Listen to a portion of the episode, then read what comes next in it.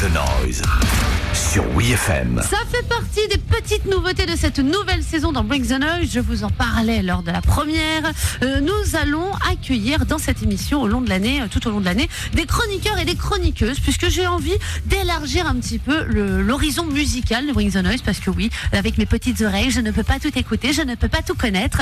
Et pour, euh, bah, pour le, bah, le premier invité que je vais vous présenter, il s'appelle Lucas. Bonsoir. Salut. Salut.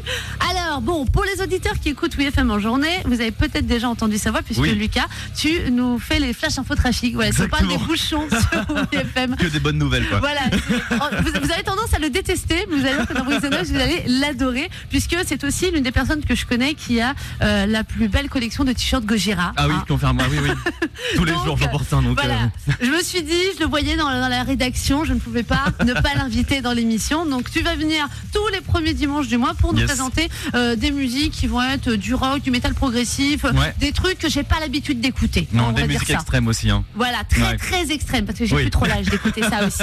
Donc eh, pour la première, tu vas nous parler de quoi? Vas-y, c'est ton moment, lâche-toi. Eh ben, c'est un groupe de punk hardcore québécois, donc tu vois, on commence fort hein, quand même, qui s'appelle euh, Get the Shot.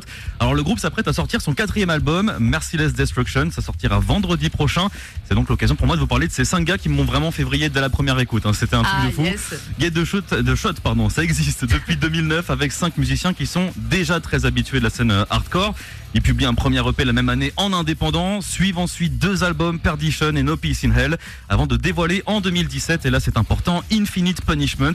Et c'est avec cet album-là que le groupe commence à tourner au-delà du continent américain avec une date notamment au Hellfest. C'est à noter, je pense tout de même. Alors tu l'auras compris, vous l'aurez compris qu'on parle pas de comptine pour enfants, hein, avec les titres des albums, mais bien de violence. C'est globalement ce qu'incarne Get the Shot dans tous leurs titres. Concrètement, les types estiment euh, qu'on vit dans un monde de cons. Je pense qu'on peut le dire, hein, c'est leurs propos, hein, c'est pas les miens. Alors moi je suis foncièrement d'accord avec eux. Voilà, bah tu vois comme quoi. Et ça se ressent euh, forcément dans leur son. Tu vas l'entendre qui est très brutal, très agressif, Ouais. avec de gros breakdowns et aussi teinté un peu de quelques notes de trash metal années 80. Alors Oh là pour là. ceux que ça intéresse, sachez qu'ils joueront le 11 octobre à la Machine du Moulin Rouge à Paris et le 13 octobre au Ninkasi Gerland de Lyon.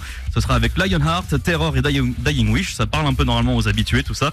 Alors pour vous mettre un petit peu en jambe, je vous propose d'écouter euh, l'un des titres de ce fameux album qui les a dévoilés au continent européen et qui pour moi vraiment, euh, comment dire, évoque à fond le son de Get the Shot. Vous allez comprendre, ça s'appelle Waging Death.